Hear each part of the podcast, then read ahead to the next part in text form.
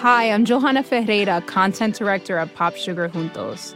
Juntos is all about celebrating Latinx culture, pride, our many intersectional identities, and joy. Thanks to support from Prime, there's so much to get into over at Juntos this month. From conversations with the Latinx minds behind our favorite new movies and resurrected TV shows, to thoughtful celebrity commentary and exclusive interviews with some of the biggest Latin music artists today. And it doesn't stop there. Get more of the music, movies, and shopping you love on Prime. Whatever you're into, it's on Prime. Visit amazon.com slash prime to get more of whatever you're into from streaming to shopping. And get all of our latest coverage at popsugar.com slash juntos. Con amor, Johanna. You know how to book flights and hotels. All you're missing is a tool to help you plan that unbelievable travel experience. That's why you need Viator. Book guided tours, excursions, and more in one place. There are over 300,000 travel experiences to choose from, so you can find something for everyone. And Viator offers free cancellation and 24 7 customer support for worry free travel. Download the Viator app now and use code Viator10 for 10% off your first booking in the app. Find travel experiences for you. Do more with Viator. As you know, none of us want to be reminded of our sin. And Black Americans became the daily reminder every time, you know, Native people, uh, that was also a sin, but they were removed from the land. So you didn't have this kind of daily reminder in your face every day that you were a country built on hypocrisy. But Black people served as, as that daily role.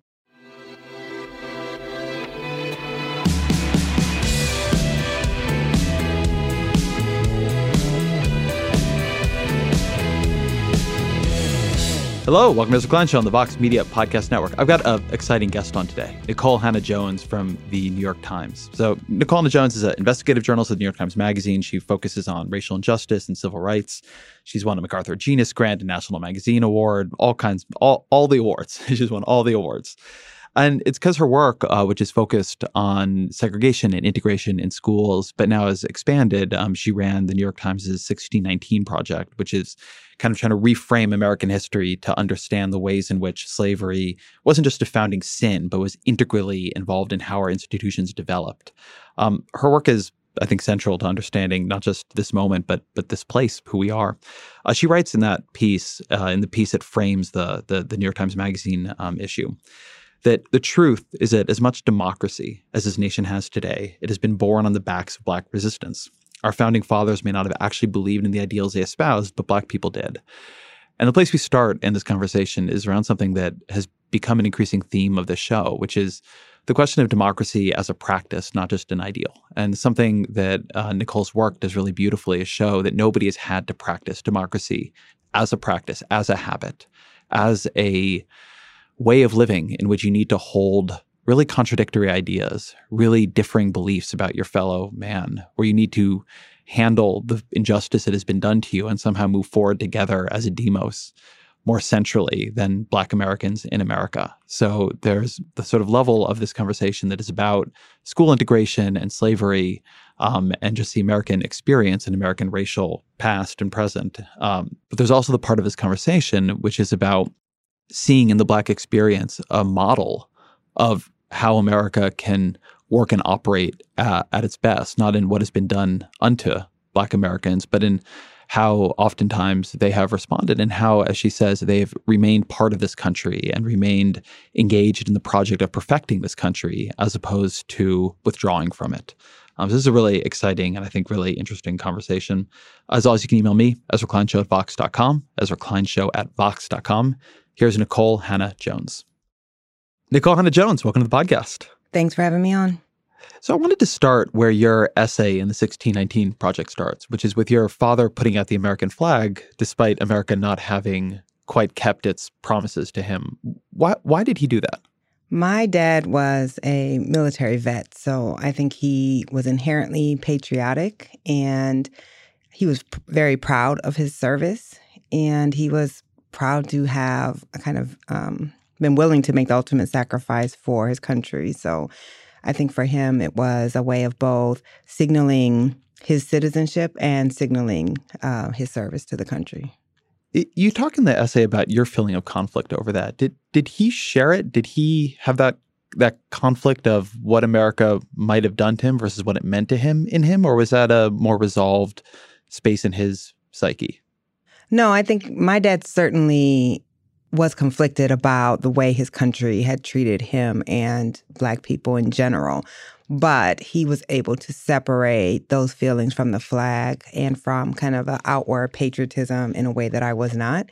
But yeah, he certainly, I mean, he was a black man who was born in Greenwood, Mississippi during racial apartheid in this country and grew up on a segregated side of town, went to segregated schools, um, entered us in busing programs to get us out of segregated schools. So he was very aware of um, the kind of daily indignities and structural inequality and racism of this country. But um, again, eh, felt that he had a right to claim it that I didn't understand at the time.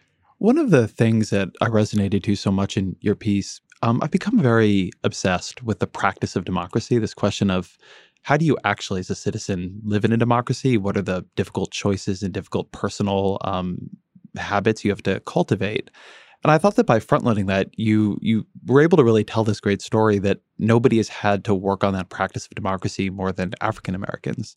So, c- could you talk a bit about the argument you make through the piece that we are a democracy because um, African Americans have made us a democracy, and what the what the daily habits were of holding the the tensions in America, um, the often horrible tensions in America, together for so long? Sure, I think you can start with uh, this line that I have in the piece where I say, No one values freedom than those who have never had it. So it, it's not that there is something, you know, in, innately uh, superior about Black Americans and our politics, but it is that we have had a singular experience in this country from the moment we um, landed here, from the moment we were forced to be a part of what would become the United States. And so, what I'm basically arguing in the piece is that the men we consider our founding fathers did not actually believe in the ideals uh, that they put forth, at least not for most Americans. If you look at the Constitution, it actually excludes most Americans from the franchise. It didn't include uh, women, no matter what their race. It didn't include Black people. It didn't include Native people.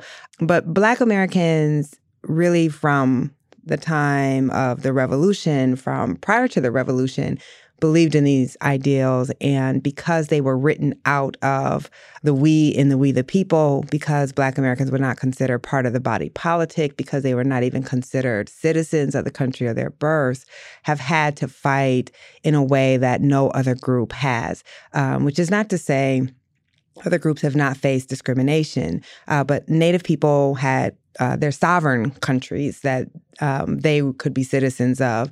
And immigrant groups who came over here were choosing to be a part of the United States. But Black Americans were forced to be here, um, had no citizenship in any country. And so, because of that, really had to believe in these ideals in a way that, that no one else had. And because of the very particular system of racial caste uh, that develops to enforce slavery and then to justify it have really had to fight the hardest to be recognized as citizens of all groups. One of the things you develop there that I think is so interesting is in the same way that, um, or in the reverse way, that Black Americans, by being excluded from the We the People, developed a much purer commitment to the values of the Constitution, that white Americans and the founding generation by excluding Black Americans, it deformed their relationship to those values, that they had to justify how they had done that. And so, as such, it, it, always poisoned the relationship between white Americans and the values of the Constitution that they, they claim to enshrine. You talk a bit in the essay about what were the practices that allowed that cognitive dissonance to, to calm itself. Um, can you discuss that a bit? Yeah, sure. So, Black people are, of, of all groups in this country, the most convenient to this narrative of our exceptionalism as a country and of our founding ideals and the fact that we want to believe that we were the freest, most liberatory country in the world and that we had been founded on this thing that had never occurred before. Yet at the same time that the founders are writing these words, one fifth of the population is living in absolute bondage and uh, will receive none of those rights. In fact, will be traded and treated as property. So we have to develop as a country, a very particular psychology in order to deal with this inherent contradiction, really the biggest hypocrisy one could have, which is to be based on both freedom and bondage at the same time, in a way that other nations did not, because while we were not alone in practicing slavery, we were alone uh, at that time in being a new nation founded on these ideals of freedom that practiced slavery. So, um, what I kind of show in the piece is that the kind of balm of that psychology is this really depraved violence that is reaped upon Black Americans through every generation. The type of violence that uh, is almost unimaginable. You know, not just lynchings, but maimings, branding, uh, rape, uh, murder of children. Um, you know, the fact that black people would be bodies parts would be dismembered and displayed in storefront windows it's this constant violence i think that um, works very well to justify this exclusion because if you say both psychologically through if you say through quote unquote science through research through art and through violence that black people are not fully human that black people are not um, part of our citizenry because they are not fully human, then it justifies how Black people are left out. It justifies that contradiction because then we have been able to argue that, in fact, um, there was no contradiction because citizenship was reserved for people who are fully human. Um, and so you've just seen that, and, and you can still clearly see elements of that in modern society. Yeah, this seems to me to be a big uh, way that the 1619 Project and, and other work that others have done, like Ibram X. Kendi um, and, and many historians, that it sort of reverses the polarity of a lot of how we think about ideology in this country. That instead of uh, ideology being something that we uh, use to create the world we see, that ideology is something we use to justify the world that we see, that we worked backwards from the way we treated people or the conditions we kept people in and found the ideas that would justify that to ourselves as opposed to building a world, as I think we often imagine America to be, um, out of ideas that we generated through careful investigation and and, and a moral theory of the um, space we live in. Yeah, absolutely. So part of what uh, I argue in my essay and what scholars of uh, the period of the revolution argue is that it, it's at that moment uh, of the revolution when uh, the colonists who will become American have to decide what is this brand new country going to be, which is, you know, a pretty rare thing to be able to create a new country from scratch. And prior to that, they had been able to deal with the contradiction of slavery by blaming it on Britain and saying, you know, Britain forced this upon us. We didn't want it. We didn't ask for it. This uh, slavery is their fault.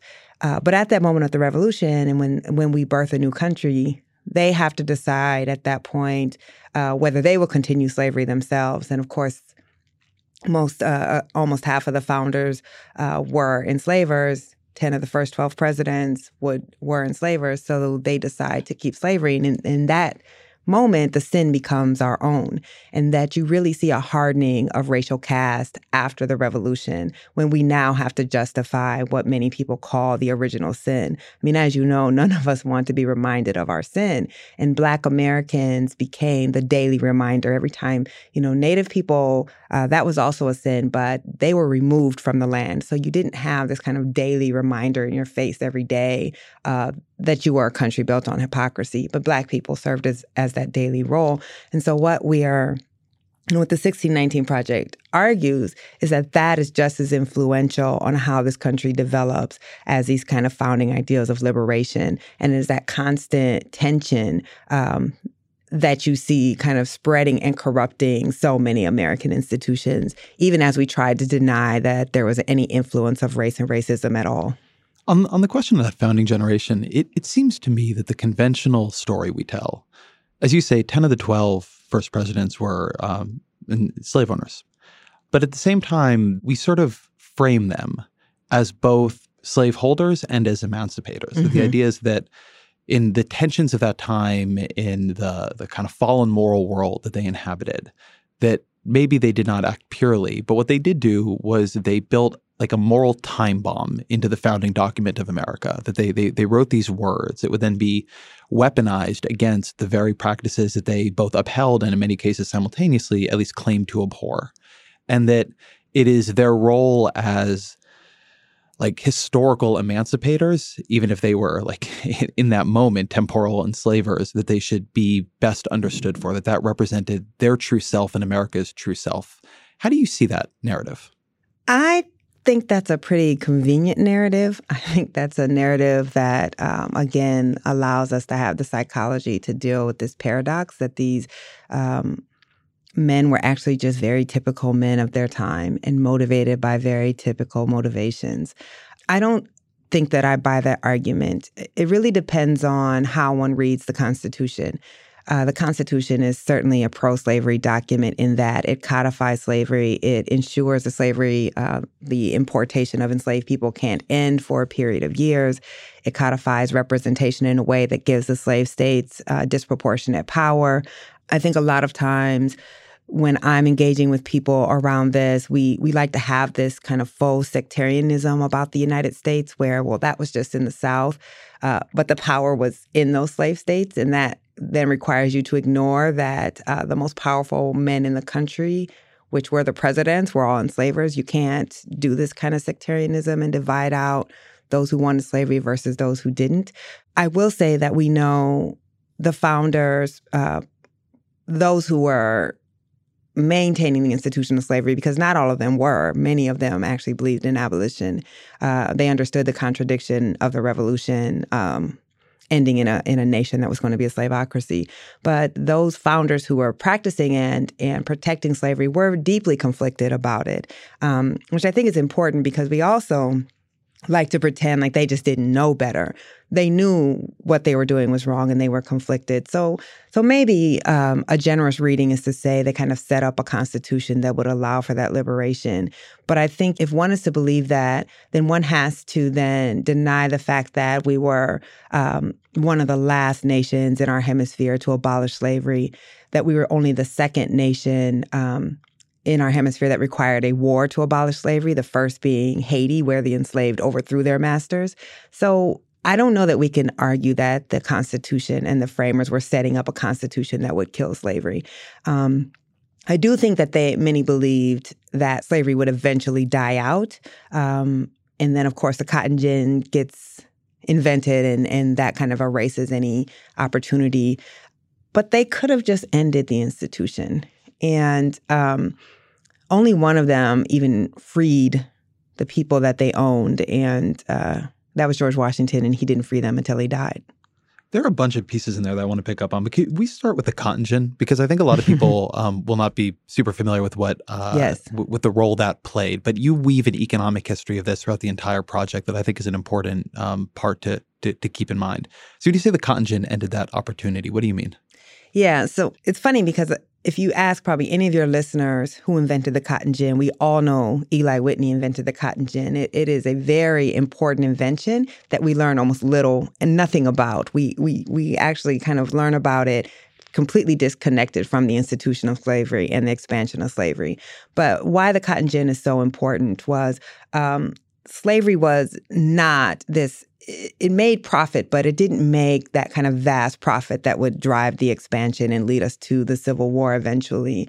Um, until the invention of the cotton gin. Before that, it was very, very difficult and laborious to remove the seeds from the cotton, and you cannot do what you need to with cotton when those seeds are in there.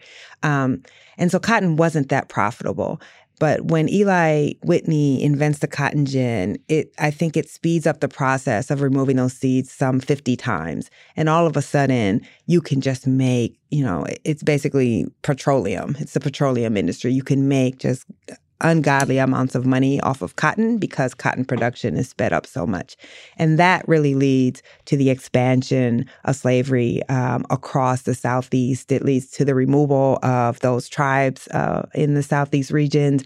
And you just see cotton, you just see cotton production and uh, the United States dependency on slavery explode. And it was not a Southern dependency. Um, we often disconnect, of course, uh, the northern textile mills from the South, but it is enslaved uh, produced cotton that is fueling those textile mills. It is slave produced cotton that is fueling the economy and the financial economy of New York City. Uh, so much so that at the time of the Civil War, the mayor of New York City threatened to succeed with the South because uh, the finances of that city was so intertwined with uh, enslaved produced cotton. So we're kind of taught about the cotton gin as this kind of innocuous story of American ingenuity. We're not taught about the way that it drives a system uh, of inhumanity and expands slavery and really turns the system into a much more brutal system um, where sometimes enslaved people die within an average of seven years. Um, the other thing I want to pick up there that uh, you mentioned is we are one of only two countries in the hemisphere that needed a war to end slavery. And, and, I think that's such an interesting and important point because the way that is typically framed in our history is that America purged its founding sin in the blood of the Civil War. Yes. And that by fighting that war, we we we showed our commitment. Like that was our reparations, right? Our here being white Americans. Like that was white America's reparation, the the mountains of dead in the Civil War. But that other countries saw the inhumanity of slavery and got rid of it and did so without a war, which in some ways seems more admirable to me, actually. Um, can, can, you talk a bit about what is what is contained or not contained in the fact that we needed a war where, say, um, the UK didn't? Yeah, I'm really interested in this idea of national memory and how we uh, create and kind of promulgate a memory that is not necessarily based on facts, but based on how we want to see ourselves as a country. And the way that we are taught about uh, slavery and the Civil War is certainly uh, one of those most pervasive myths. Um, I probably battle, you know, daily on Twitter people who say, you know, we we the United States yeah, we, we had slavery, but we led the abolition of slavery across the world. We did not. um, you know, my ancestors died, so your ancestors could be free. Well, in most places, white people did not have to die to end the institution of slavery. Uh, so I think that myth is very foundational to how we want to see ourselves, which is that we had this, you know, that we were deeply torn by slavery, that um, half of the country, you know, the real representative part of the country because in this narrative we also have to pretend as if the south is not really america as if the south really doesn't represent america. Um, so you know half of the country is torn by slavery. This is the the true part of our country even though most of our founders didn't live in that part of the country uh, fought and died so that we could free you. The truth is you know this war was about power and representation and kind of the un uh, disproportionate power that the South got. It was about whether we were going to keep expanding slavery at the cost of free white labor into the West. It was about, as Abraham Lincoln said, wanting the West to be basically free white men's country and not wanting them to have to compete with enslaved labor. Um, it was about a lot of things. And it was also, to some degree, about the immorality of a system of slavery, but not not really. Um, and Abraham Lincoln, in his own writings, you know, acknowledges that most of the white people who were fighting in the Civil War were absolutely not fighting to end slavery. They were fighting to preserve the Union and actually felt, you know, pretty angry about the fact that they were dying uh, to free Black people. So it is not an accidental myth that we have. Um, now, to be fair, in most of the parts of the world or uh, of our hemisphere where Black people were liberated uh, from slavery without a war, including most of the English colonies, uh, the white population in those places was very small. They were vastly outnumbered. Um, there would not have been a war that they could have won which Haiti was kind of the the best example of that. And you saw this move to uh, to start to abolish slavery in the Caribbean because of that fear of what happened in Haiti. In America, it was very different. Uh, the black population was vastly outnumbered. Um, we were a majority white country, and so uh, it took a lot more uh, to purge us from that sin. When I read the um, conversation over the 1619 project, a lot of it picks up on something you had said a minute ago, which is this idea of how do we want to see ourselves as a country? And it, it sparked this big meta conversation and, and often angry um, backlash meta conversation. arguing that the 1619 Project and, and the sort of broader progressive history effort right now is trying to make us see ourselves as an evil nation, right? A, a, a nation built on white supremacy, built on slavery, almost irredeemable in, in its nature. And I'm, I'm curious, actually, to just ask you the question straightforwardly. Like, how do you want us to see ourselves as a nation? Like, what do you, what, how do you see us as a, as a nation?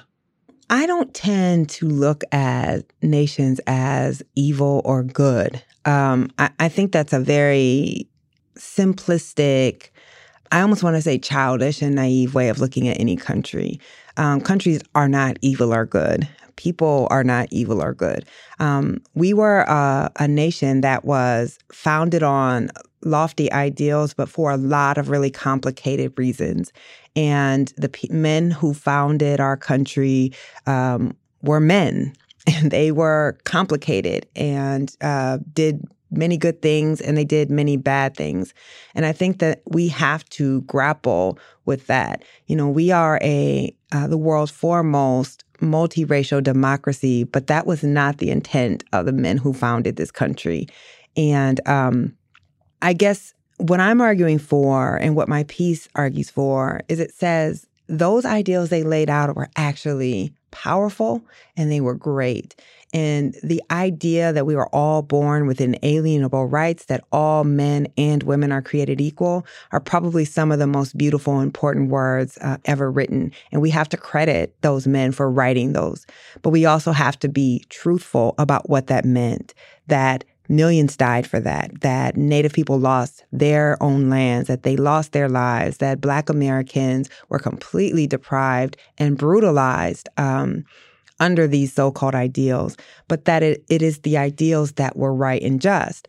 And I think one of the things, uh, I mean, there's two things I think that really bother people who believe that somehow this project is trying to delegitimize our history is one, these are people who only want to see uh, history that adheres to a narrative.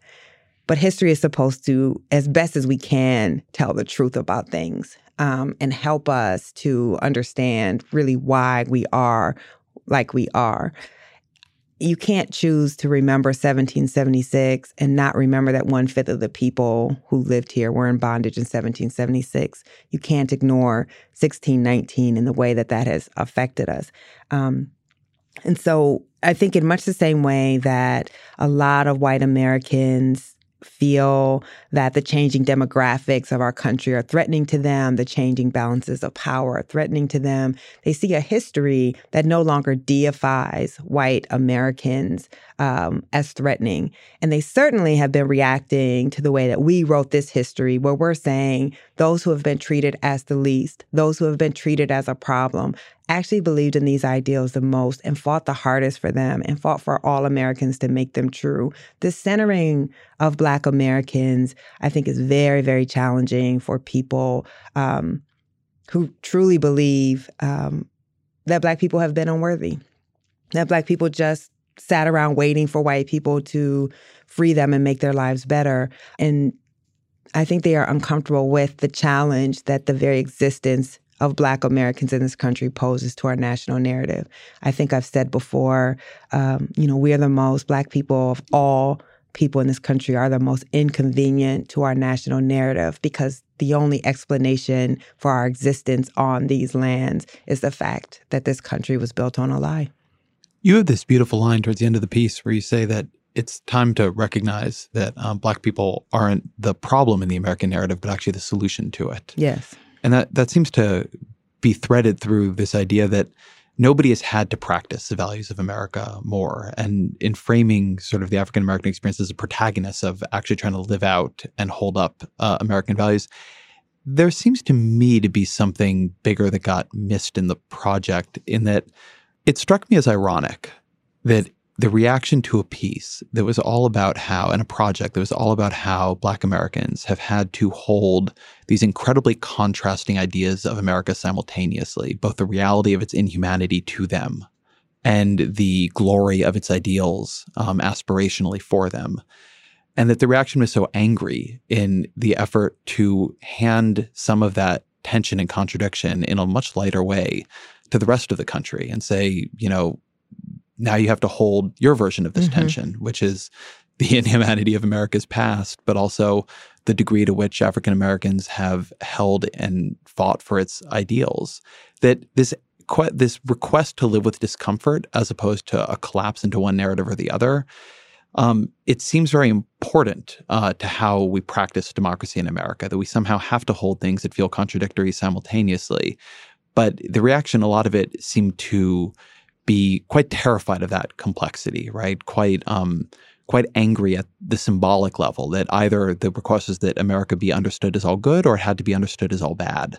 And that so much of the, the, the essay and the history that you write through is actually about a lot of people have never been given the privilege of making that choice. And in never making that choice, they've actually done a tremendous amount to improve America. And that it's now time for others to sort of embrace both like the difficulties and the progress that can come out of that complexity. Is, is that read fair? Yes. Um, it's funny because of all the, I mean, this this project is deeply disturbing if you read uh, the entire thing, and um, it, it was very, very emotionally taxing to do. But of everything I've ever done, it is the most hopeful. Um, because it is not, as some people said, it is not um, a project that hates this country. It is actually a project that says those who would have every right to hate this country have the most abiding love for it. And, you know, given the opportunity to leave, have not, given the opportunity to check out, have not, um, but have instead fought for all marginalized people. Um, part of the reason I think that the project has gotten the reaction that it's gotten is is Americans are looking around at the country right now, and you hear this again and again. Oh, this is not who we are as Americans, and uh, I think this project is clearly arguing. Well, this is exactly who we often are as Americans, but not who we have to be as Americans. And there are people right here who can kind of guide us towards those founding ideals, but they're not the people who we have usually looked to or at least given that credit to. So I find this piece to be tremendously hopeful. I find this piece to this project to be kind of the roadmap to the America that many of us believe we already are, but we're clearly not, but the America that we could be if we chose. You have to give credit to to those who wrote these ideas down and those who kind of set us on the stage of a country that could even believe in equality and put that forth as a value. But then we have to look at those who actually had to die uh, and and work to make this happen, and understand that that is actually where the answer is. It is not in the powerful who can control um, who gets democracy and who doesn't, but it really is uh, those on the ground who are working to ensure that this country lives up to its ideals. In the sense that history is always using our past to instruct us somewhat about how to live in our present, what is living with this change about our present? What would an America that accepted these contradictory threads of its story look like today if it were trying to to to take their lessons and demand a higher version of itself? What I hoped that this project would do was purge us of this denial that slavery was a long time ago. It was a marginal institution that had very little to do with the way our society functions today. Um, pull really the curtain back and, and hope that once you see it, you can't unsee it. So our society would look, um, I think first, it would be a society that makes restitution, that acknowledges that this um, generational theft uh, of Black Americans' ability to not just gain wealth, but live as full citizens, that something is owed. And um, that in addressing that debt, we actually improve not just our economy, but our society. I hope that it would uh, force us to be more serious about our idea of a common good. That when we think about our worst nature, we're a country that is extremely selfish and individualistic. But if you look to the way that Black Americans, because everything about our lives has always been determined by our membership in this group that was called Black, um, believe in a communal uplift and a common good that that's the america of our ideals is that we take care of each other and i think if you look at this project you realize that um, the way we operate our prisons, the way we uh, divvy up resources for schools and for healthcare, that that's actually not the America of our ideals. And maybe that moves us um, to think more about a common good, but the common good has to include all of us who are in this multiracial democracy.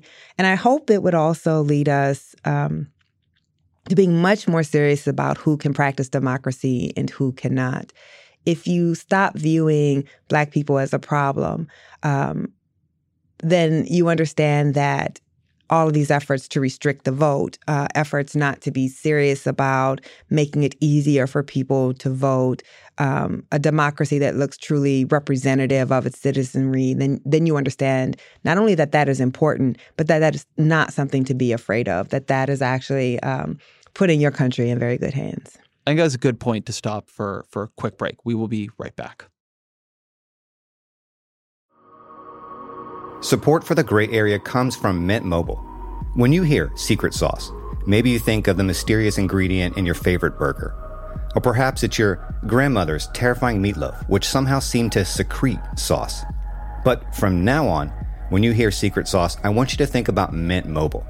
Their secret is that they only sell wireless service online that means they can cut the cost of retail stores and pass those savings directly to you. By switching to Mint Mobile, you can get three months of premium wireless service for 15 bucks a month. To get this new customer offer and your new three-month unlimited wireless plan for just 15 bucks a month, you can go to mintmobile.com slash gray area. That's mintmobile.com slash gray area. You can cut your wireless bill to 15 bucks a month at mintmobile.com slash gray area. $45 upfront payment required, equivalent to $15 a month. New customers on first three month plan only. Speed slower above 40 gigabytes on unlimited plan. Additional taxes, fees, and restrictions apply. See Mint Mobile for details. Hey, this is Scott Galloway, author, professor, entrepreneur, and most importantly, host of the Prop G podcast. We got a special series running on right now called The Future of Work, where I answer all your questions on surprise, the future of work. Questions including what are we missing when we work remotely, or how do we handle work life balance when a major opportunity comes knocking? From the provocative to the technical, we're offering insights you won't want to miss. So tune in to the future of work, a Prop G Pod special sponsored by Canva. You can find it on the Prop G Pod wherever you get your podcasts.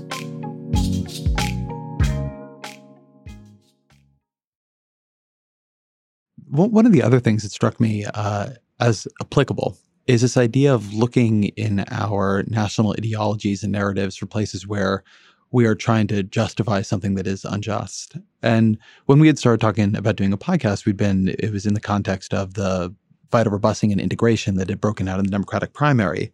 And you'd written a beautiful piece about that, uh, where you talked about the argument against busing, the sort of putatively race neutral argument as being the educational version of arguing that the Civil War was about states' rights rather than slavery. You could uphold racist practices and systems while arguing that race had nothing to do with it.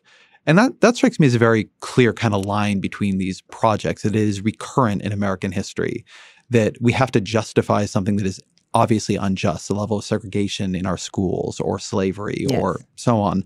And that we find because we have developed an idea of ourselves at this point that um, abhors racism, at least in the abstract, we have to find ways of justifying it that allow us to avoid that charge while still not changing the underlying uh, reality.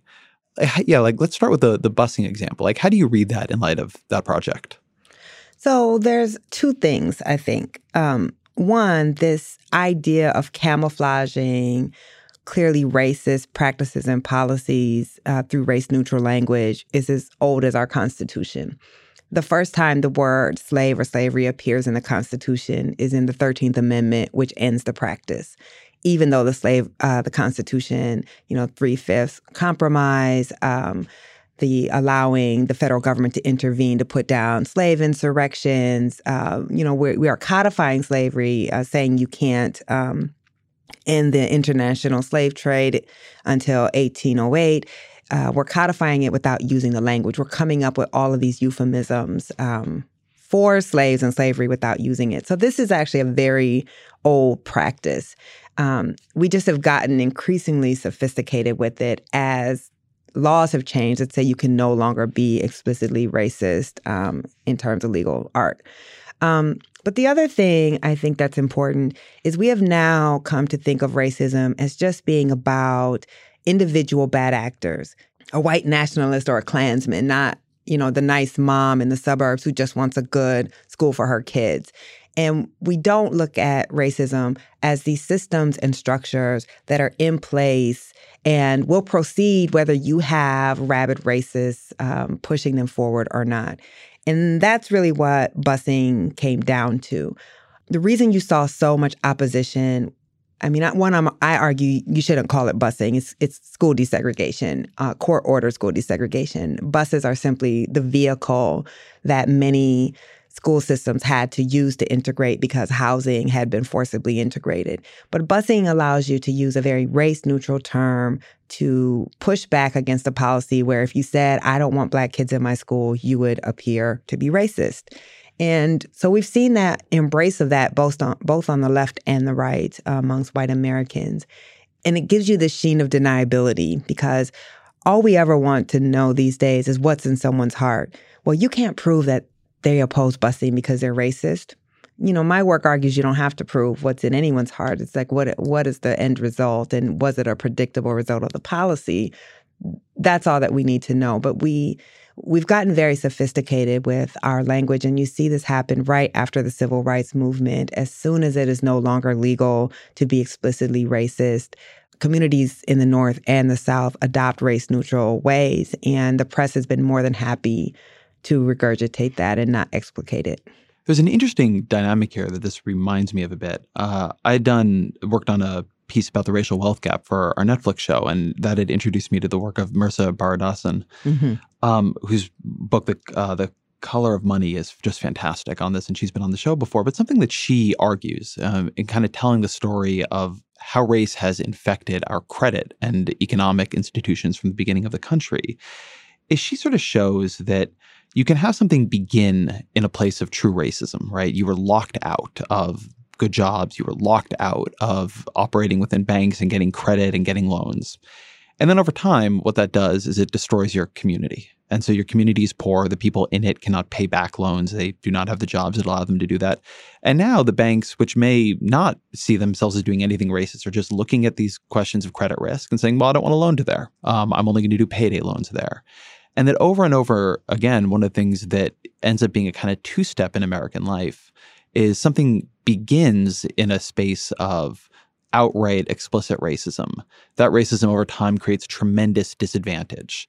And then later on, people quite rationally do not want to be involved in that disadvantage. They don't want their child being bused to a school they think is worse. They don't want to be, um, you know, they don't want to see home values in their area go down. And the view is like I'm not doing anything except protecting my own interests in a very straightforward way. Like this has nothing to do with how I feel about anyone else. And yet, if you like, if nobody ever has to sacrifice anything, then nothing can ever change. Like you just entrench past racism is current inequality, and now it's just inequality. And now you just have capitalist incentives take over, and everybody's making a perfectly reasonable and rational decision for their family. And how can you, you know, how can you criticize that or ask anything of that? And it actually, within the context of politics, is hard to ask people to sacrifice. So I'm I'm curious how you read that dynamic, and I guess how you do anything about it. So that's very, very true. When I did the piece on choosing a school for my daughter in New York City, I, I wrote that, right? That the mm-hmm. the disparities in the education makes doing the right thing so hard. Because even if you are willing to get over your racial anxiety, you are literally being asked to put your child in an inferior school, a measurably inferior school because of our history of racism. So I I get that. Um, and so I guess that's why my argument is you cannot rely on individual citizens to make that choice. Government is going to have to force it. The same way the government forced uh, and helped individual white citizens uh, enforce racial segregation and inequality that created this situation where it becomes impossible to integrate or share resources by choice. The government has to apply that same amount of force because, of course, in, most individuals are not that altruistic, and the education is harmful, right? I mean, that's that's the entire point of my the work that I've been doing for more than a decade now is showing that the education that black children receive is inferior um, by every measure. The counter to that, though, is if we say it's unfair or you can't expect that these people will put their kids in that school, and any efforts to redress that is unfair to those, then we're just simply acknowledging that those upon whose back the system has been built, who generationally have been deprived of the ability to accumulate wealth, to send their children to quality schools, that they just have to remain in those schools. That that's the only answer because um, it's unfair to force white children to go to the same schools that black children have. Why ruin their education too? The subtext of that, though, is that black children have been sacrificed. And if we have to keep sacrificing them to protect white children, then so be it. Um, this is the problem with busing. This is why you have someone like Joe Biden and then later basically Kamala Harris saying, no, I absolutely believe in integration. I think segregation is wrong, but just don't, you can't use busing. Well, busing worked. And the reason why busing stoked so much opposition is it wasn't some policy that was going to take 10, 20, 30, 40 years to bear fruit. It was immediate. And it said, overnight, we're going to mix these kids up. And you know what, white folks? The schools that you thought were good enough for black kids, suddenly your children are going to be in them. And then we'll see if you still think that those schools are just good enough, right? So it was the immediacy. And it really is this amazing kind of radical time where um, you haven't seen anything like that really since Reconstruction, where the federal government was like, we're not going to play around with this. We are actually going to abide by the Constitution. Um, and that's why you saw so much resistance. So I agree that it is untenable for most Americans, white Americans, middle class black Americans, to ask them to put their kids into a school where they feel um, their kids aren't going to get a quality education and where they might not. But I, I guess I'm trying to argue that it should be just as untenable that those who have generationally been in those schools have to remain in those schools because of that. This is why it requires government intervention. This is why you've never seen any real desegregation efforts come through the simple democratic process of uh, white people voting for it because they never will.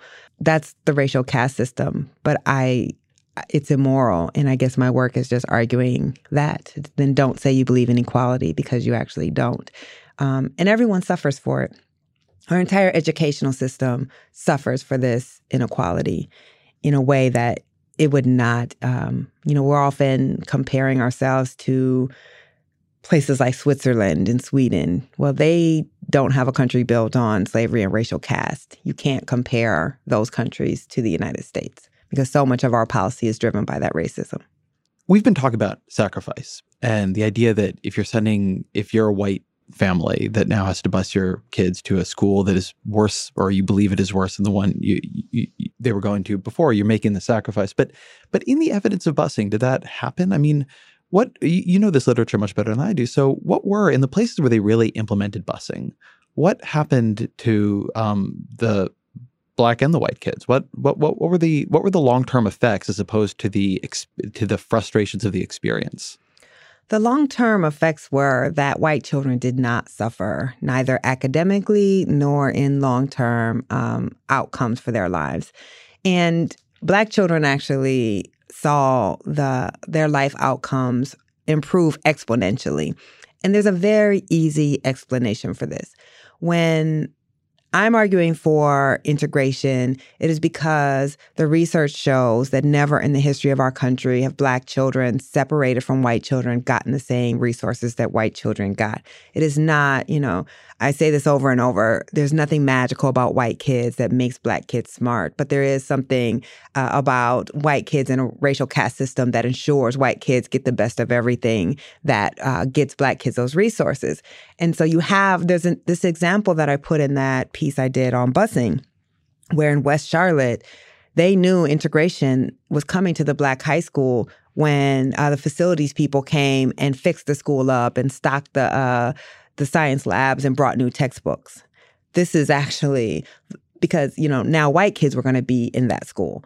This is how integration has worked: is when you started shipping white kids into black schools, suddenly the conditions that have been acceptable for black kids are not acceptable anymore. And suddenly those schools get better teachers and better resources. Um, and that's unfortunately just the only way that it has worked. There, there's nothing inherently inferior about black kids in an all black setting. But we don't live in a country where that doesn't matter. You one of the things that I found so striking in that piece and the the look at the research in it was I would have expected that integration would lead to more college attendance or higher incomes. But you, you talk about uh, a longitudinal study out of Berkeley that shows it cut health problems, it cut jail, um, and then most importantly, it was passed on generationally. It was yes. passed on to the children. Like that's a very few policies have that big of an effect. But the idea that you do this and it passes on to the children, I think, is both intuitive but also the then to your point a moment ago about the sort of segregated equilibrium being immoral, to not do that is quite a choice we are making to allow schools to resegregate. It is. You know, you hear a lot of um, a lot of justifications for why we can't integrate our schools. You know, politically or you know, transportation is too hard. Um, but you never hear that it's not the right thing, both academically, morally and for the much larger reason we go to school. We don't go to school to get good test scores. We go to school to change our lives and contribute to society. Um, you never hear those arguments because the data is just too clear on how integration is beneficial to all of our society. Um, so all of the reasons are usually political. And I think that that is uh, clearly a problem. There's an interesting uh, thought in there that we are rhetorically very committed to the ideals of the nation, but in practice, I think very committed to capitalism. Mm-hmm. Right? We're very and and not not by the way for like an evil reason, but just because you know uh, it, it makes sense to worry most about what is your son or daughter's chance in life going to be like, what is going to happen to them, but that there is something lost when all that is really happening is you have capitalism playing out in a rhetorical context of American ideals, not in education or other systems that while I'm not saying that one should not be thinking about opportunity, that is somehow able to transmit the idea that it is as glorious and worthy and important an endeavor to try to create a truly real multi-ethnic liberal democracy. Um, that that is that achieving that should be as great a kind of goal of our lives, like so much as much part of our overarching story as you know just the the straight up competition to try to do a little bit better than last generation. there's I recognize why one has a more tangible day to day pull, but it always strikes me as a somehow a failure of our like national storytelling that we don't see ourselves in this era as engaged in what could be a truly grand pursuit to to to create this first truly huge liberal multi-ethnic democracy that that really functions in in the way it has promised to uh, as opposed to it's something that operates there on the side and really what we are pursuing is just um, you know, just like trying to get everybody, trying to get people into college and then trying to make sure that they get a job that can pay off the the debt. Right. Like I'm not saying that's unimportant. It is, and it's a privilege to, you know, like frame it as just one of many things. But it is only one of many things. Like we are, it's not the only reason we are here on earth. Yeah. And you know, we I always tell people, you know, capitalism is not a system of morality. And yeah. um we, you know, we venerate capitalism in this country and this idea of the rugged individualism, but capitalism is based on a system of winners and losers. And we know historically who those losers have been. But even if you take out uh, the race element, which of course you can't, this idea that only the strongest shall survive and prosper should be antithetical to our ideals of who we are as Americans we have the resources to take care of our citizens, to provide and ensure all citizens have you know a basic level of living in a, one of the most prosperous nations in the world you know, we haven't always thought about our country and capitalism in this way. There have been periods where we believed, I mean, you can look at what happens after the Great Depression, and we passed this New Deal legislation, which says, you know what, if you're old, you shouldn't have to live in dire poverty. We, we will take care of you. If you are poor, we're going to provide and make sure you can at least feed your family and that you can get health care. Um, we're going to try to build the middle class by subsidizing home loans, though we only end up building the white middle class. But there was this belief. And you look at public institutions, public parks. Well, not everyone, this comes from cities where not everyone could afford to have access to a backyard. Um, not everyone could build a public pool in their yard. Um, hospitals, public hospitals, public schools, this idea that we owe something to each other. And I think we are really losing that. And you, you can trace the kind of trajectory of the decline in particularly white American support for public institutions to the end of the civil rights movement, when all of a sudden now Black people legally have access to these public spaces, you see a decline in support for them. So public hospitals become, you know, that that those are to serve the poor. Public transportation is to serve the poor. Public schools increasingly are becoming a place to only serve the poor. Um, and the rest of us can just pay for the services that we want. You see privatization of policing services, and ambulance services, where those who have money can get better functioning services than others. But that has not always been the case. And, and I think a lot of my work around public schools is arguing that you don't just send your child to school so that your child can make a lot of money one day. That hopefully we send our children to school so that they can learn to be good citizens, so they can learn to be better people, so they can learn to live in a country where we don't live in a bubble, where where our fates are connected. And I think we really have to think about. Um, do we want to be a society where only those who have rich, who are rich and powerful can enjoy the benefits of this of this country and where we're also disconnected from each other I would argue that I, I hope not. I, I want to explore that question of how capitalism became a morality system for a minute, because I think it's such an important crucial point. I believe in markets. I believe in a lot of the ideas of capitalism as an economic system and, and the reasons they are worthwhile. But my biggest critique of capitalism, the, the space in it that makes me the most uncomfortable and the space where I'm least certain you can actually defend against it, is in the way it then over time becomes a totalizing philosophy. But something I was thinking about in your work um, and, and in this conversation is there are, of course, countries that are exactly as or arguably even more capitalistic than we are, but don't seem to absorb it as a moral philosophy in quite the same way we do. I mean, Bernie Sanders is considered in shorthand a socialist, although he's a democratic mm-hmm. socialist. Mm-hmm. But what he believes in is Scandinavia. He, he it's a capitalist country. It's very, very, very capitalist actually as a country. It just doesn't absorb capitalism as a moral philosophy in quite the same way. And the particular way it doesn't is exactly what you were just saying, which is we absorbed capitalism in a very unequal country, in a country where the reasons and the drivers of inequality were deeply moral and chosen in their nature. But one nice thing about the, the switchover from some of those ideologies straight up to overriding capitalism is it was a story that put people's outcomes fully on them. Mm-hmm. Like in capitalism, if you've done badly, right? If you have, if you are poor, if you don't have a good job, if you live in a dilapidated community, well, you know, you should have gotten a better job. You should have gotten more educated. You should have made better economic choices. Like capitalism is a great moral leveler of outcomes if you take it that way. And I wonder how much we slipped in capitalism as a moral philosophy because it became, to our earlier conversation, a race neutral way of justifying our society. I think that is a huge part of it. Um, you know, there's a piece in the 1619 Project that looks like why we're the only Western industrialized country without universal health care.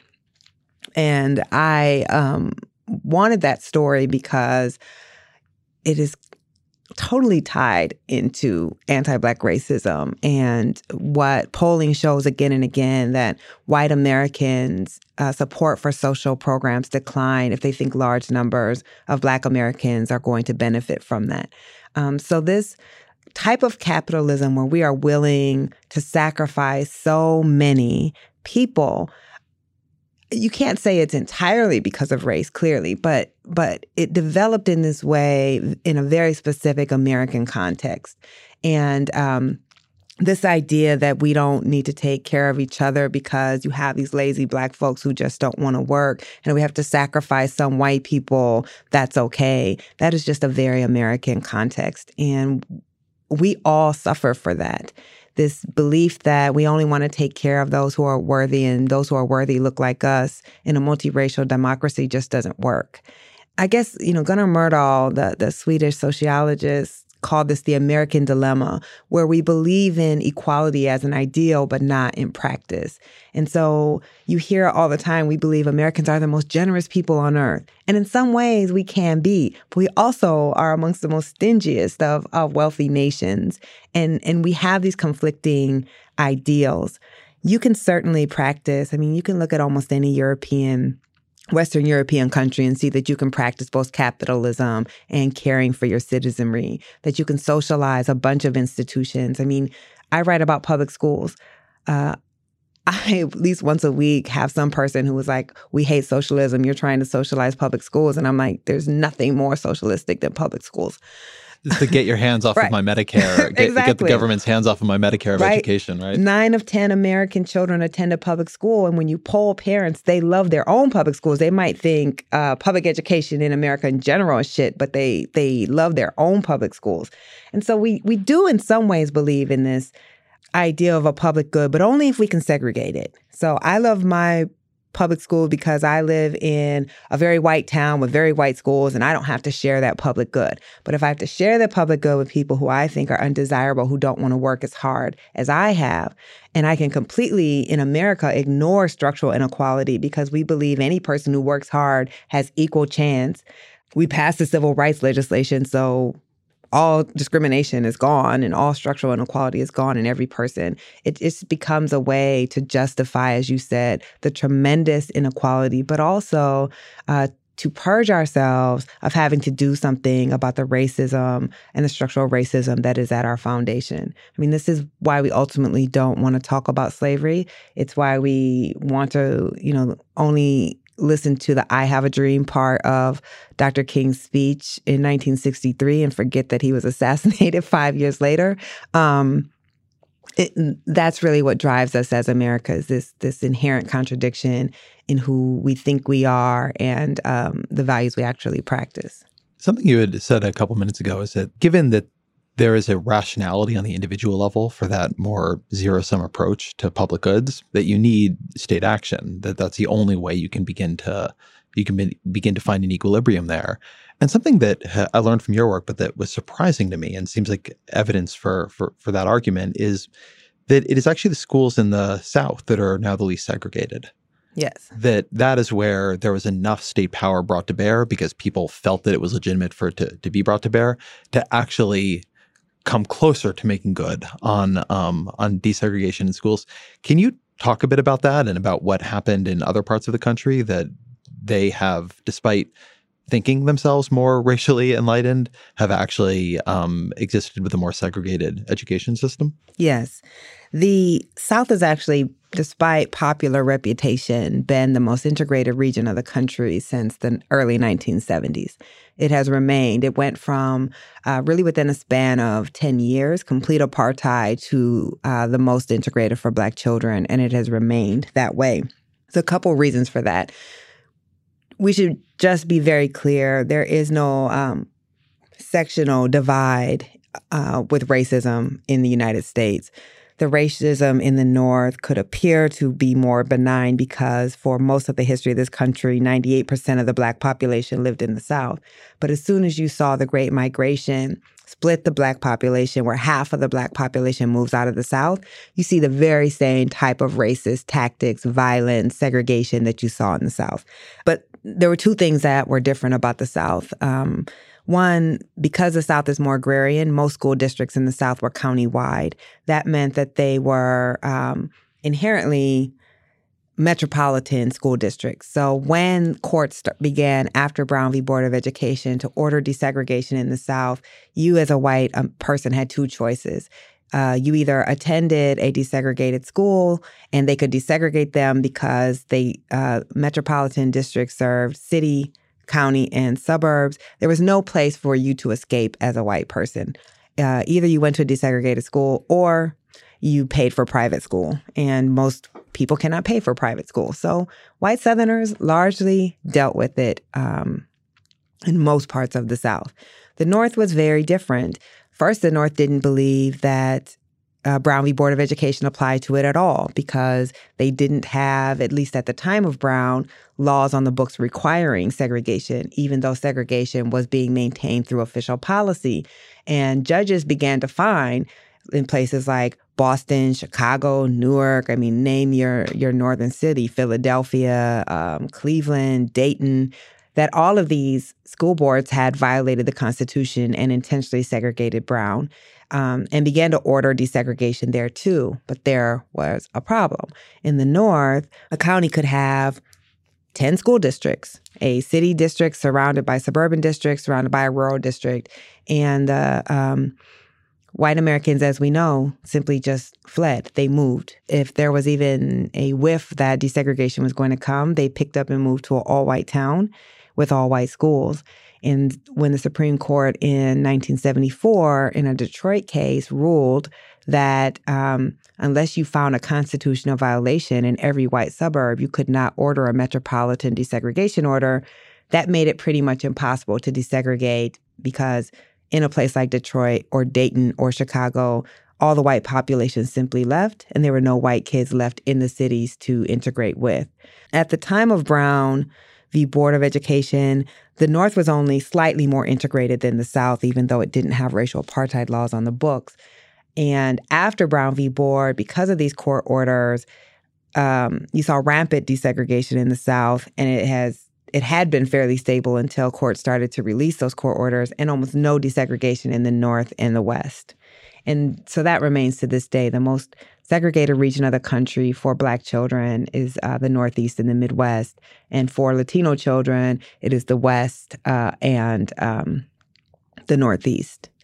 Again, where it was forced and there wasn't an escape, white people just dealt with it, and I think that's why I'm arguing that it, it one it has to be forced, but two, folks will figure it out. Um, all across the South, there are white people who went to black schools because they didn't have a choice and they are fine and they survived. And now they proselytize around integration. Most white Americans in the Northeast and the Midwest never had that experience. And so many school desegregation orders in the South were released after a white parent from the North moved down there and sued because they realized, oh shit, down here I can't buy into a white neighborhood and get into a white school.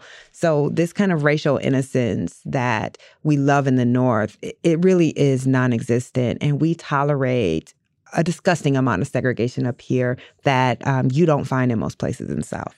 So one, I think the the um, questions that that might bring up for people. One, Southern schools don't, in general, have great reputations. If you like look at rankings of the top of the states by school districts, they like the sort of deep south often does quite mm-hmm. poorly on those. And two i don't think people feel in general that racial relations in the south are much better than they are elsewhere. You just have the whole thing with the confederate flags and monuments. So if that is a part of the the country that's done the best job desegregating its schools and yet it's also not a part of the country that people want to look at as a model of educational excellence how do those things come together, or are there other reasons, uh, in your view, that the schools have, you know, not not quite succeeded compared to other parts of the country? I mean, well, one, the South is the poorest region of the country, uh, also a legacy of slavery, and Southern schools uh, are funded at much lower rates than northern schools. So you can't just compare uh, education. You have to compare similarly funded, sim- similarly impoverished areas um, if you're going to compare test scores. But also, um, if you want to look at the impacts of integration, then you have to compare Southern schools to similarly integrated schools outside of the South. It's very easy you know, to look at a place like Vermont and compare it to a place like Mississippi when Mississippi is the poorest state in the country and is serving a much, much less white and affluent population. Um, so the comparison would really have to be well, how well are Black students doing in the region compared to a place like New York City? What is the inequality between those? You have to look at what's the income. Um, we love to look down on the South. I think if you asked uh, white people what they think about race relations uh, in the South versus the North versus Black people, you get a very, very different answer. Um, again, we we like to have this racial innocence up here, but the most segregated parts of the country for housing is also the Northeast and the Midwest.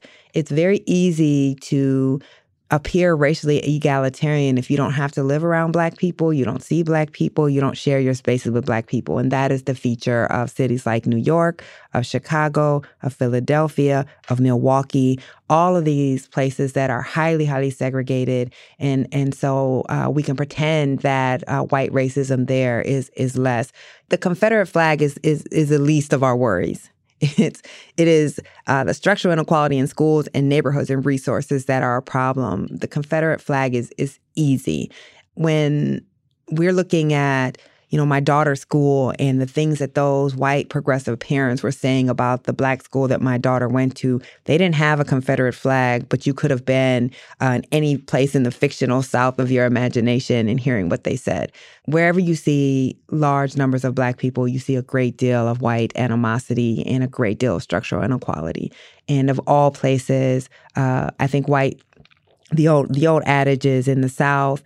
Um, they wanted you close, but you could only go so high. And in the North, you could go as high as you wanted as long as you're not close. And I think that that's very true. Day to day life between Black and white people in the South is much more integrated than you find in the North. Um, white people in the North just largely choose not to have to deal with Black people at all. All right, let, let, let's take a quick break right here, and then we'll be right back. With Kizik Hands Free Shoes, motion sounds something like this. Kizik helps you experience the magic of motion. With over 200 patents and easy on, easy off technology, you'll never have to touch your shoes again. There are hundreds of styles and colors, plus a squish like nothing you've ever felt. For a limited time, get a free pair of socks with your first order at kizik.com/socks. Integration came into the Democratic primary in a in a big way, but also in a very weird way, as we were kind of gesturing at earlier, which is Kamala Harris attacked Joe Biden for being against busing. Um, and then when asked if she was for busing, said no. and kind of the, um, the, the the conversation almost stopped there. Is there are there candidates right now, or even just places that you think have a viable and sufficiently um, ambitious integration agenda? And if so, what what is it? that that laugh a lot right there. Yeah. I mean, one, let me just um I, I'm definitely not an expert on uh, race relations internationally. Um, and it's also hard to look at countries that didn't have, you know, large institutions of slavery and compare them to the United States. The answer is probably going to be surprising uh, that I'm going to give, which is if you want to see the most equal uh, multiracial, dem- uh, it's not a democracy, most equal multiracial country in our hemisphere, it would be Cuba. Cuba has the least inequality between black and white people of uh, any place really in the hemisphere that's, uh, I mean, the Caribbean most of the Caribbean, it's it's hard to count because the white population in a lot of those countries is very very small. They're countries run by black folks, but in places that are truly um, at least biracial countries, Cuba actually has the least inequality, and that's largely due to socialism, which I'm sure no one wants to hear. yeah. So I mean, what does that what does that actually imply for imply for us? I mean, if you were if you're a candidate running and you want to have a, a genuine integration agenda, like what what might that look like? Like what do you think could work? Um, and may and it's a podcast, so the answer could just be socialism. But right now, it seems to me that people are talking about it, but they don't really have a clear. There's not a clear consensus on what to do about it. Have you seen anything that you know you think could translate into that? I guess probably within the context of our system. But if the answer is you need to change the system, that at least is an answer. Well, one, there's no easy answer. Whatever we are to try to do is going to be very controversial and very difficult. We know what to do. It's it's can you actually get the will to do it? And that's kind of why when you look at what happens in the 1960s around school integration, it is the rarest of times. Again, the only other time we've seen anything like that is Reconstruction, where the federal government, all three branches, unite on actually trying to force uh, equality and the ideals of our Constitution. And that period lasts, you know, not even 10 years. Um, Reconstruction lasts like 12 years uh, in the entire, you know, 400 year history of our country or what would become our country. So, what what you would have to do, um, one, you would have to collapse all of these uh, fractured school district lines and just have countywide districts all across the country. You would have to stop funding schools by local property tax. You would uh, have to rigorously enforce the Fair Housing Act so that our housing can actually be fair and open and more integrated. And then you're going to have to assign students to schools based on race. We really are we are in a place in our country, uh, largely led by a conservative Supreme Court, where we don't want to deal with uh, racial disadvantage through race specific policies. And you just can't get rid of entrenched racial disadvantage with race neutral policies. So, what we really need is a, a third civil rights movement where we see true enforcement of civil rights laws, where you see children being assigned to schools based on their race in order to achieve integration, where we break up the connection between where you live and where you go to school, but not in this kind of market driven um, school choice uh, frenzy that we've seen where we pretend we are uh, untying kids from zip codes, but really we're just allowing white families to flee schools with too many black kids in them. Um, those are the things that we would have to do. But I always say, you know, we want racial inequality on the cheap. We don't, we want to appear like we care. We want to appear, you know, we, we say we believe in equality, but we're willing to do almost nothing to achieve it. Uh, we know what to do. We we just won't do it. And there's not a politician who would be considered viable who would put forth a plan for public schools that would lead to real integration. There just isn't one. Even Kamala, you know, we talk about Kamala Harris going after Joe Biden brought, uh, you know, kind of thrust this issue into the mainstream uh, political conversation. But when's the last time you heard about it? No, I mean everybody ran away from it real quick. it went away really fast. And even she like very quickly backtracked and said, Well, I believed in busing back then, but we don't really need it now. Well, schools are actually in terms of black children, exactly as segregated uh, now as they were in the 1970s when she was being bused and when Joe Biden was fighting against busing. So what's the difference? So even even with your most left political candidates, they're not actually talking about um, doing any types of structural reform because they know they have no chance in hell uh, of getting elected. And this is why I always say housing and school segregation is a bipartisan white issue. It doesn't really matter what side of the aisle you're on, um, everyone's kind of opposed. You said a moment ago that you can't deal with entrenched racial inequality through race neutral policies. Right. But I think one of the very popular arguments in the Democratic Party and on the left, for that matter, is actually that you can, that you can do it through class based policies. Um, and you've seen this actually. A number of the candidates said they supported reparations, and then Warren and Kamala Harris and others, uh, when asked what they supported, brought up things that were race neutral, big expansions of the EITC or universal child care. Um, Cory Booker has a plan that he's framed as closing the racial wealth gap, but it's a race neutral baby bonds plan. Yep. And so the, the argument you hear on this is that well, look, if the thing you're concerned about is economic inequality, and um, because of entrenched racial inequality, that's much more concentrated among Black Americans, but also Hispanics and so on, that you actually can address it or a lot of it through race neutral but class based policies, which have a, an easier political path and rhetoric around them anyway. So, um, how do you how do you think about that argument? It's a fiction. I mean, that's assuming the primary disadvantage that Black people face is income. It is not. So let's just one start with the fact that most Black people are not poor. Yes, Black people are disproportionately poor, but most Black people are not poor. So if every person gets a baby bond, yes, there will be a larger percentage of Black people who get a baby bond, but that doesn't address the wealth gap uh, that doesn't um, close the gap between poor white people and poor black people. What the census data shows is that actually lower income white Americans have more wealth than middle class black Americans. And lower income white Americans live in wealthier neighborhoods than middle income black Americans. Black middle income black Americans live in uh, more densely impoverished neighborhoods than poor white people middle income black people are more likely to have their kids in high poverty schools than poor white people. So while I believe I actually I support universal programs, but they are not going to close the race gap. And the assumption that most Black people are poor or that the primary disadvantage that Black Americans face is poverty and not racism is just simply not backed up by uh, data, research, facts, or understanding of history. So if you can bring a bunch of Black folks up from the bottom, that is excellent but it still doesn't do anything about the primary disadvantage that Black Americans face.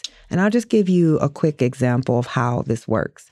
I know a lot of middle class Black folks. I know a lot of upper middle class Black folks. Most of them still live in high poverty Black neighborhoods that have been redlined that don't have quality schools. While Black people have income, they don't have the wealth to get a down payment to buy into a higher income neighborhood and a higher opportunity neighborhood. They are stuck. Meanwhile, and I have this example in my own life, a white neighbor who uh, the husband worked as a freelance a freelance uh, musician and the wife was a nurse bought into the neighborhood because the mother was able to give them the down payment they had a lot less income than most of the Black people I know, but they did have the advantage of generational wealth, which Black people don't have. So whenever I hear people talk about these universal programs, I understand that it's a great talking point and it's a way that you can get white people to embrace it. But we need to just call it what it is, right? It, it, it will disproportionately help some Black folks. They won't help most Black Americans, and they certainly aren't going to close the wealth gap they aren't going to close the disadvantage and opportunity gap. They just, they just don't. Yeah, I just want to emphasize a point you make in there that I think is so important because when we talk about class based policies, we tend to actually be thinking about policies for the poor, poor. That's right. Which is important. But if you're looking at racial inequality, a huge amount of it has to do also with how do you stack up the black and Hispanic and Asian and white middle classes? How do That's you right. stack up the upper classes? And you can do a lot. I mean, you can do a lot to lift up the neediest through class based policies that are focused on the poor. But in terms of building a more equitable society, it actually is, a huge amount to do with people who are not poor. And like class based policies are almost never supposed to do much for them. If anything, it'll tax them. And so much of the evidence on the wealth gap has to do also do with how easy it is with that intergenerational wealth to get into the middle class and fall back out of it, or up above into That's the right. upper middle class and fall down, you know, back down to the lower middle class. And these policies don't do much there. So I, I just it's just a point that has kind of been beaten into me by some of the experts here, but people miss this that if you're trying to deal with equality, you're not just dealing with the poor. We kind of think about this all in terms of poverty and disadvantage, but oftentimes it's that's not actually what equality means. That's right. And even amongst the poor, there's a racialized experience. So one, black people are more deeply poor than white people, but also, again, it, it is what type of neighborhood can a poor white person live in versus a poor black person? What type of school does a poor white person live in versus a poor or send their child to versus a poor black person? What type of concentrated poverty are they living in? You know, what type of structural advantage are in the neighborhoods that they're living in? And what family wealth might they have versus a poor black person. So the experiences are very different. White people have poverty, but they are not having to uh, procure housing in a racially discriminatory housing market, for instance. So I was looking, you know, some years ago at HUD data on Section 8 vouchers.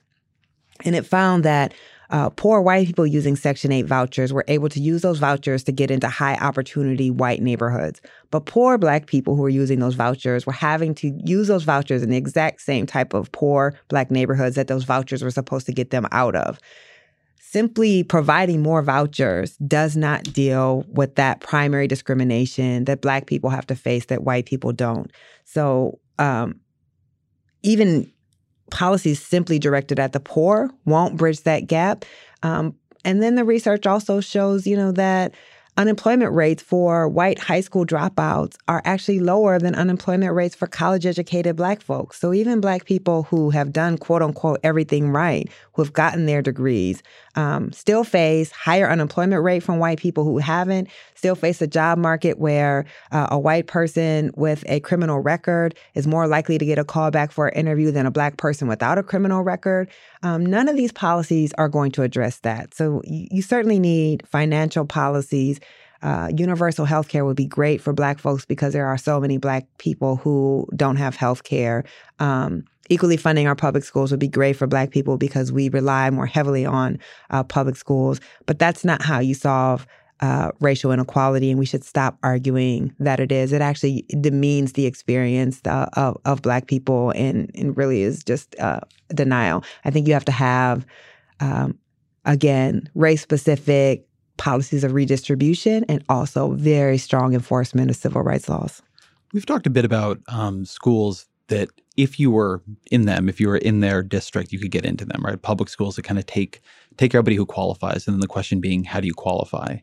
But to something you were discussing earlier about there being an illusion of how well racial equality works in areas that are not the South, there's been a fight in New York, um, where you're based, about testing into the gifted and talented schools, like Stuyvesant, and an argument that the tests are racist, and then a counter argument that the test kind of can't be racist. That you're sort of that, that, that now you're you're trying to um, entrench a like race based idea of something that is supposed to cut out race and allow you to be race neutral. And I believe they've gotten rid of the test at Stuyvesant, or at least Bill de Blasio has said they should. How do you think they think have about not that? gotten rid of it. No. They've not gotten rid of No. it. How do you think about that controversy? Like how how should somebody way outside of the New York City testing um, debates think about think about those questions about things like tested are not on their face uh, racially biased, but certainly have racially disparate impacts. So if we are to look at New York City, this is this is why I always study history because history is almost always instructive. Those tests that so New York City is the only school system in the country that admits students into the specialized high schools uh, based on a single test. No other school in the country does that. Not even your elite private schools admit students based just on a single test, which means your entire academic record doesn't matter, your behavior doesn't matter, your attendance doesn't matter. It's just a single test. That test is teaching on material that is not taught in the curriculum of the public school system. It requires outside test prep um, because it is not material that's taught in the schools. So one would have to ask, well, why would you uh, be the only system in the country that admits to your best public high schools on a single test that is not even aligned with the curriculum? And the answer is that that test was implemented by the state legislature during the 70s um, in reaction to efforts to diversify those specialized schools Black and Latino kids. And so the test is actually producing exactly what it's supposed to produce. It keeps out uh, nearly all Black and Latino kids from those schools. It is um, fundamentally unfair when we think about um, our most prestigious colleges in this country. Harvard, Yale, Princeton, you name it, not a single one of them admits students based on a single test. But outside of that, because um, there's also now a, a recommendation that's come from a school diversity task force in the city to end all talented and gifted programs. And that's going to be a much bigger and uglier fight than a handful of specialized high schools. It's, I think it's this idea, one, that uh, we should sort our kids, that some kids are intellectually worthy of a top tier public education and other kids are not. Um, I find it highly problematic. That would be highly problematic in a country that was not built on racial caste, but in a country that was built on racial caste, I think it's very clear what results we get.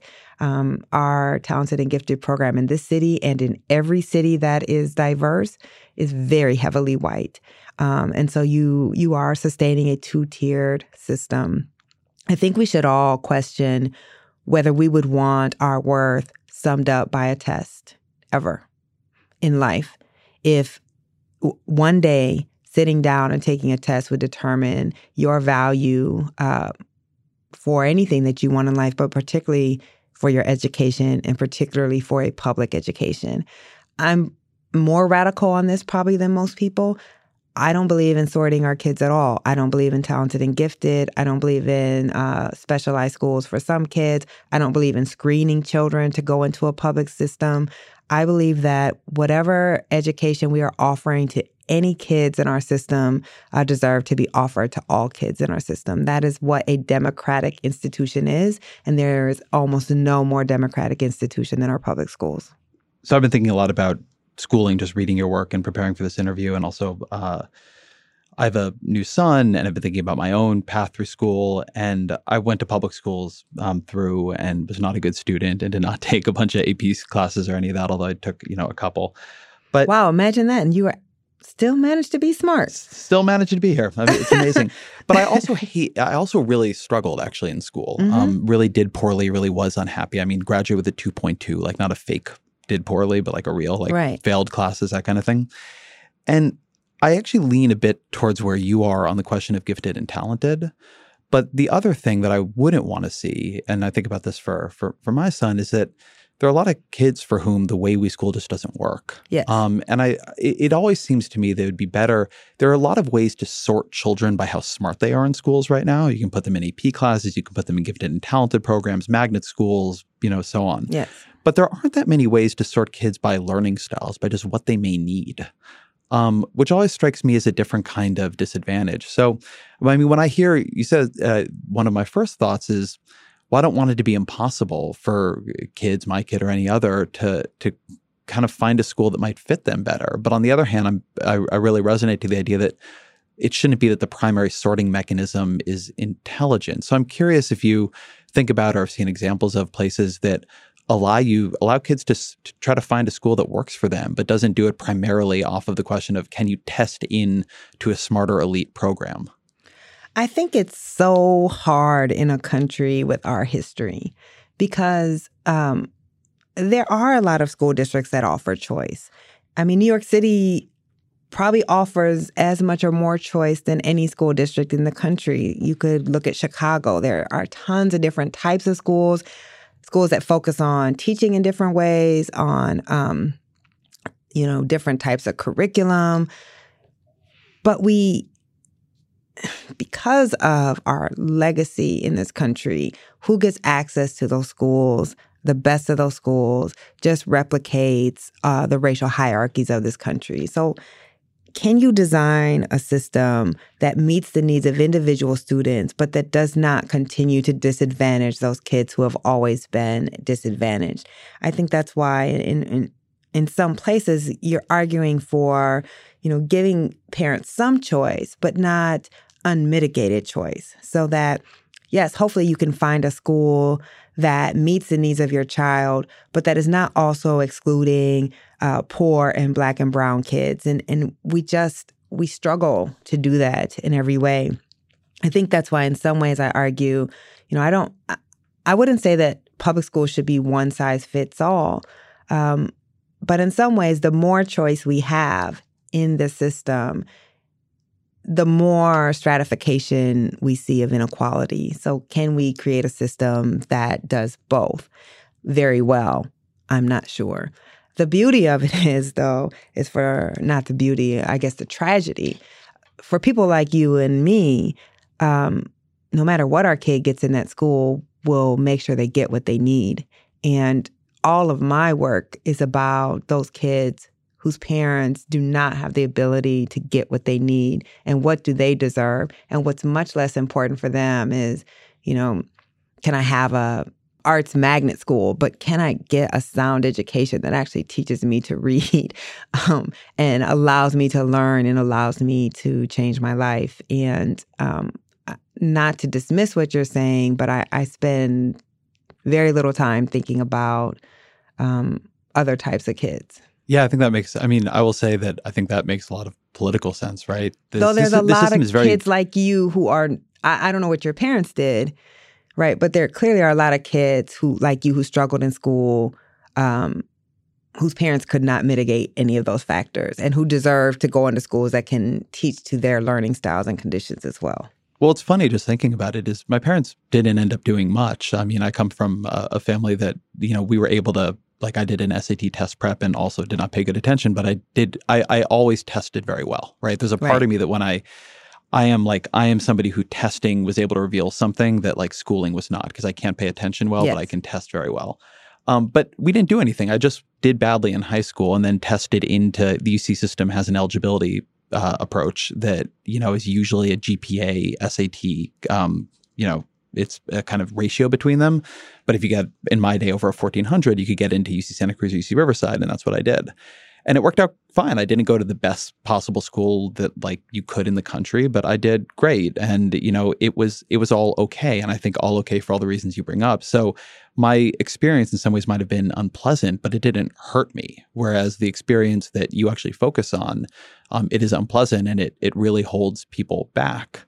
And so one of the things that I do recognize is that the system is incredibly responsive to the concern of people like me, right? Like people who they didn't enjoy school, but then they did quite well in life. And so um, now, you know, have the resources or have the access to complain about schooling. And if you, I listen to podcasts and this stuff comes up a lot, and it is not responsive to the kinds of people who the nature of their problem with schooling is that then they did not do that well in life. And now they do not have the political access to try to build schools that are better for them. So I, I will say that on the one hand, I think it's a really interesting tension you bring up between this question of choice and stratification, and can we um, does equality mean we have to level down or does it mean we can level up? Um, you know, those are those are tough questions.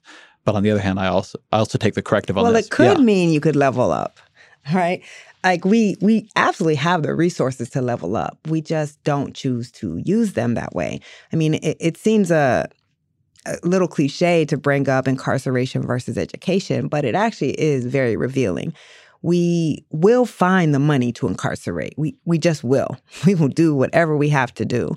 Um, but when it comes to properly funding our schools, we have all of these reasons why we can't do it. And particularly when it comes, you know, if we're if we're not going to integrate and we're going to continue to concentrate poverty in schools, then the amount of money and resources it takes to mitigate that is going to be exponentially higher than what it takes to provide a good education for a school where you don't have that poverty. So we can make that choice. Um, but even outside of the racial context, I guess I would just argue that the way we determine which children are worthy of a quality education and which children are worthy of the best educational, public educational opportunities we have to offer, I also just think is very immoral.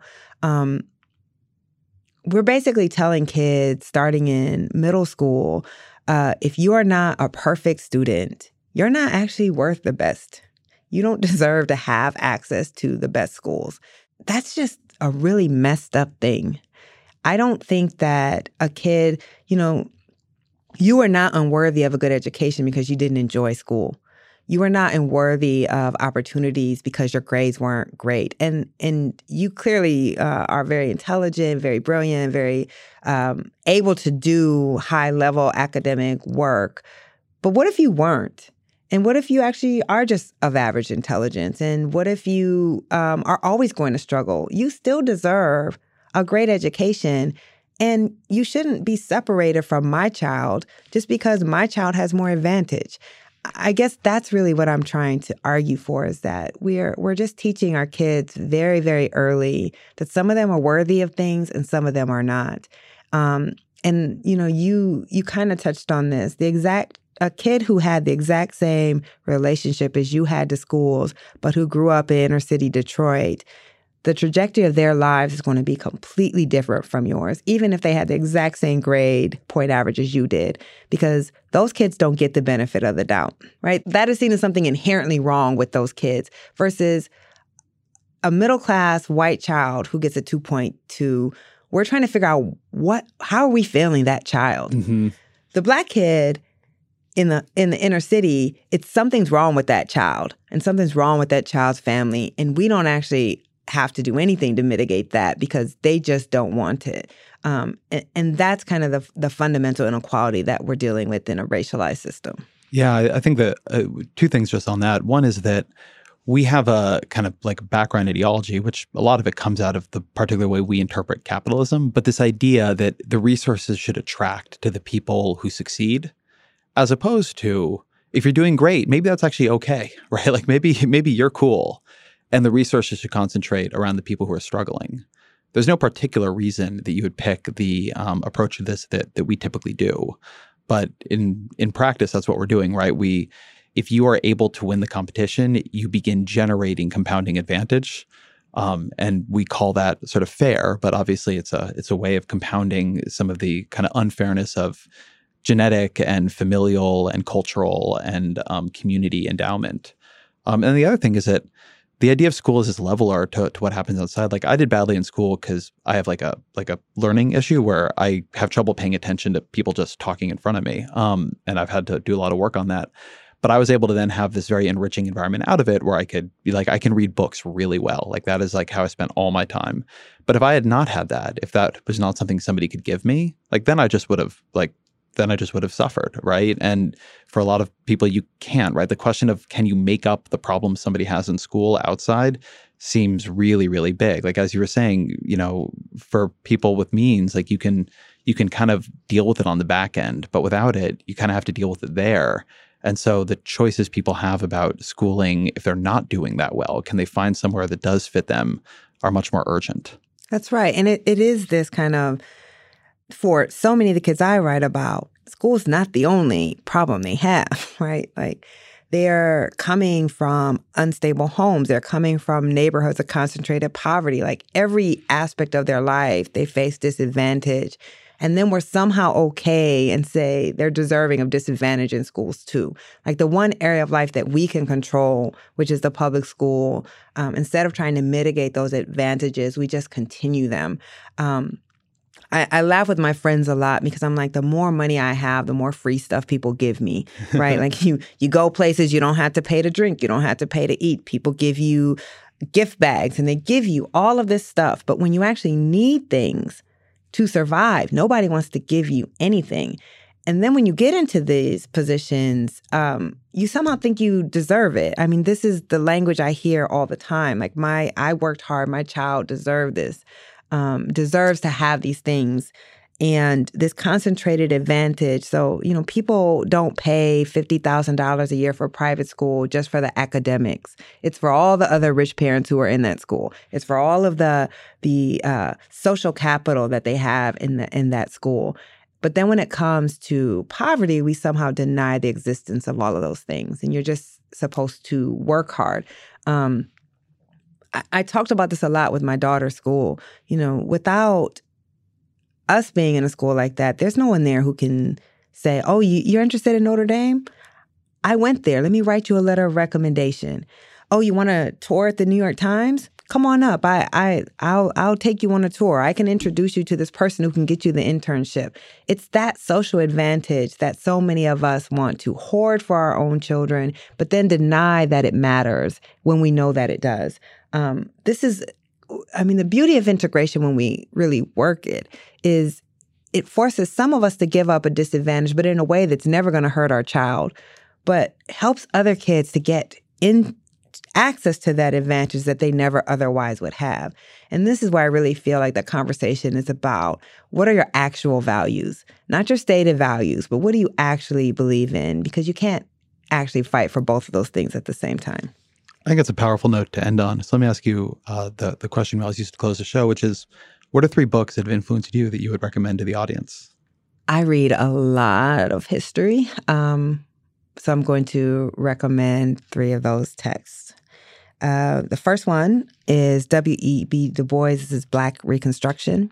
I think it uh, it would just be revelatory for people on uh, a number of levels. My favorite book of all time is Isabel Wilkerson's book, The Warmth of Other Suns, which will be revelatory for people who haven't read it for a lot of different reasons. Um, and one of the few books that I've taken the time to read twice is The Race Beat, and it's about um, the role of the press during the civil rights movement. And that's also one of my all time favorite books. Nikole Hannah-Jones, thank you very much. Thank you. Thank you, Nikole Hannah-Jones, for being here. Thank you to Cynthia Gill for engineering, to Jeffrey Geld for producing, to Roge Karma for researching. My email, as always, Ezra Klein Show at Vox.com. I appreciate your feedback, your guest suggestions, your thoughts, whatever. Um, the Ezra Klein Show is, as always, a Vox Media podcast production.